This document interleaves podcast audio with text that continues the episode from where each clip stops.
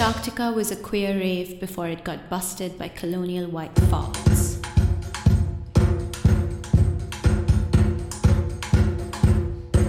Every few thousand years, the North and South poles flip in an epic act of geomagnetic gymnastics. Such reversals and readjustments are inscribed into our epigenetic archive. We find ways to walk on our heads so things don't seem as upside down.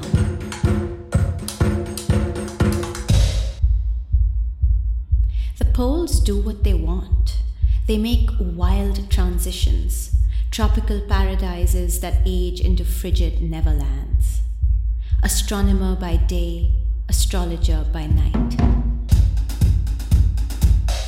While cartographers fashion the middle latitudes into being, these monstrous other lands went unmapped. They were Uranian, the anti human, the negative space that contained the known world.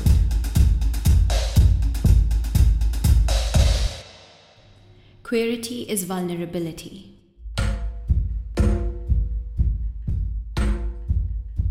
The poles became the target of the temperate world's machinery and are now places that experience severe loss.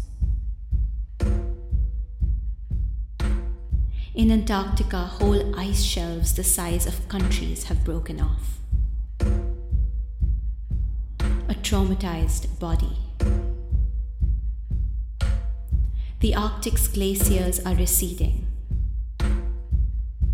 Disembodied land. Like any marginalized entity foraging for a future, their emancipatory rituals inspire fantasies of freedom. In this eccentric embodiment of alienness, they open themselves up to the wild imaginaries of hybrid morphologies that more normative societies cannot accept.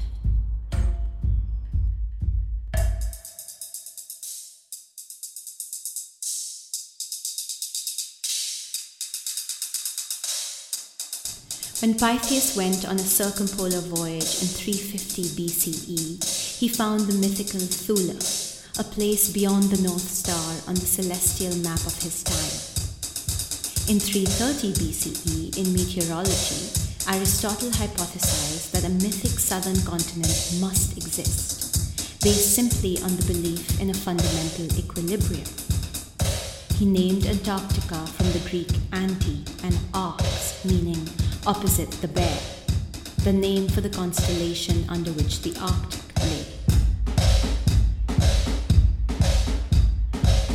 The division of BCE and AD are as polarizing as the temporalities of Antarctica before and after it was discovered.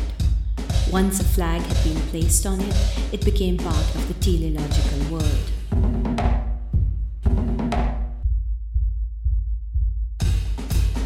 Cicero's 50 BCE theory of mirroring hemispheres is one in which the Earth is bookended by ice, with an incinerating heat at its belly.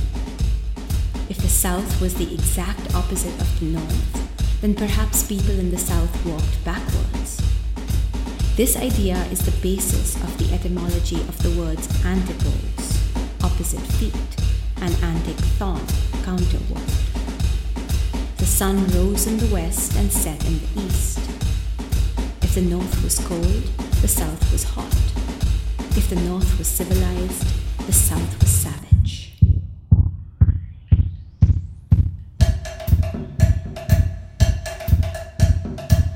Poles resent this dyadic thinking, protesting that they aren't irrelevant theirs, but manifestations of repressed heres. Over time, Antarctica became home to the freaks of the male medieval geographer's imagination. In the Hereford map drawn by Richard of Holdingham in the 1280s, Antarctica is infested with mythical beasts such as Blemmy, with eyes and mouths on their breasts, Himantopods, who crawl on the ground, one legged sciopods who carry their feet above their head like an umbrella, Fili, who test the chastity of their wives by exposing babies to servants. Other maps depict men with dog heads, species with no mouths or mouths so tiny that they suck food through reeds, self eating anthropophagy, androgynes with genitals of both sexes, garamantes that live in waters that freeze at night and boil by day, dancers with 16 fingers and those with ears that dangle from their knees.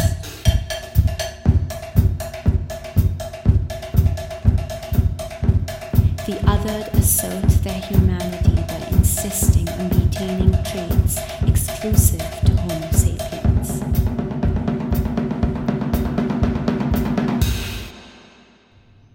Our phobias are also our fetishes. So while the North was obsessing over reason and order, the South became a place of transhuman transcendence and anarchy.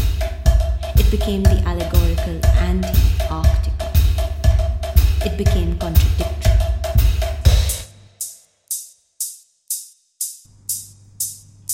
In 150, Ptolemy had refined the cartography of Terra Australis Incognita, the unknown Southland, by fixing coordinates, but he underestimated the scale of the globe, envisioning a fertile, inhabited place, a kingdom in which Marco Polo said gold was so plentiful no one who did not see it could believe it.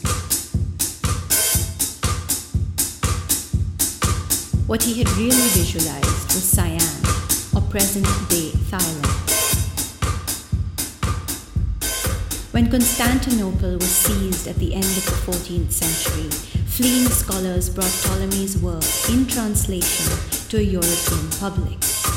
The dream of a polar garden engendered an age of exploration. Tame the many headed monsters and divide the land in grids.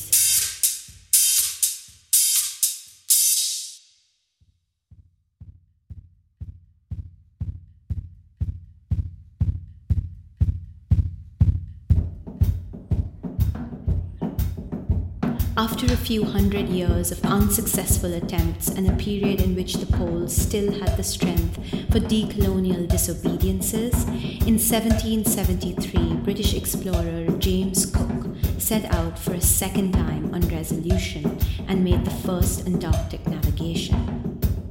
His account was less than idyllic. Thick fogs, snowstorms, intense cold, and every other thing that can render navigation dangerous one has to encounter, and these difficulties are greatly heightened by the inexpressible, horrid aspect of the country. A country doomed by nature never once to feel the warmth of the sun's rays, but to lie forever buried under everlasting snow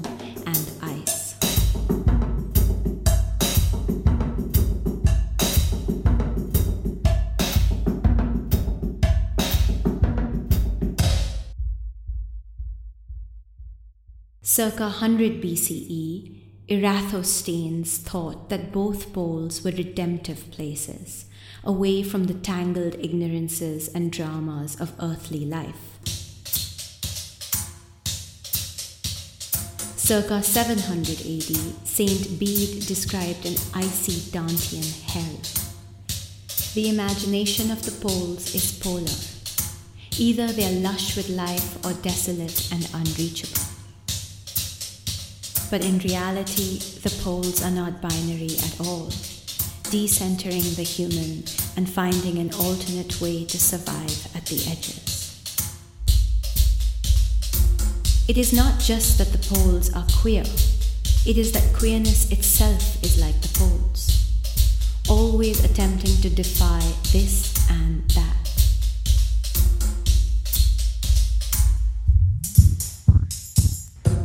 An ideal elsewhere, a horizon of kinetic potential, an ineffable line expanding and fading from a broken past into a softer future. In the distance, on the outskirts, sometimes very close by, sometimes light years away, accumulating stateless solidarities.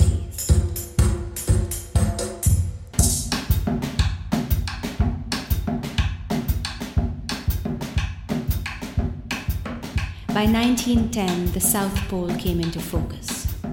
British explorer Robert Falcon Scott and Norwegian explorer Roald Amundsen both embarked separately for the southern Mecca in June. Scott's Terra Nova left with ponies, but the Norwegian sled dogs were faster, and on December 14th, Amundsen reached the South Pole and casually headed home. On January 3rd, Scott and two fellows, who by then had shot their ponies, continued up the glacier. Their socks and gloves were soaked. They passed the 88 degree mark and noticed sledge prints. Someone had already walked these new paths. They arrived at what they had calculated to be the pole and saw a Norwegian tent. Dispirited, they turned back, but cold and delirious, their energies began to wane, and one by one, each of the three men died.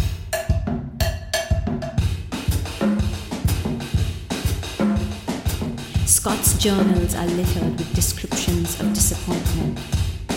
Their fatal expedition is documented in a book eponymously titled The Worst Journey in the World.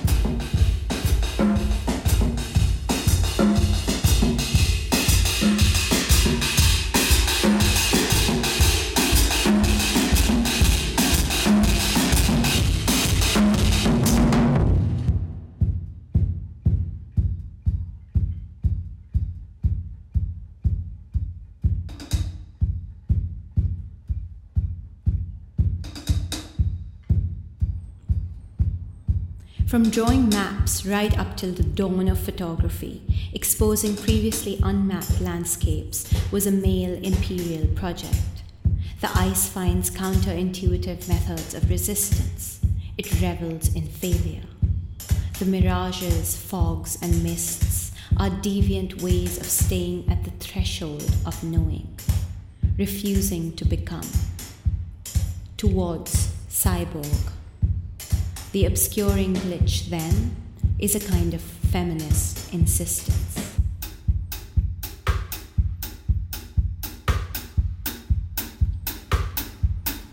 As the poles melt, the liquid landscape flashes an oily sheen.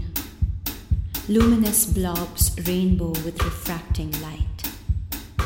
Ice continues towards fluidity, contorting states alive in the Anthropocene and motile. It defies discipline. It adjusts for a perpetually renewing idea of the natural, a natural that does not progress forwards but unearths ancient viruses and lost ammonites and calls upon a consequence before a cause. It reclaims desire it takes sex back. The unfreeze is irreversible. But to remember the chronology of how these places were conjectured is to allow for gestures not of revision, but of reform.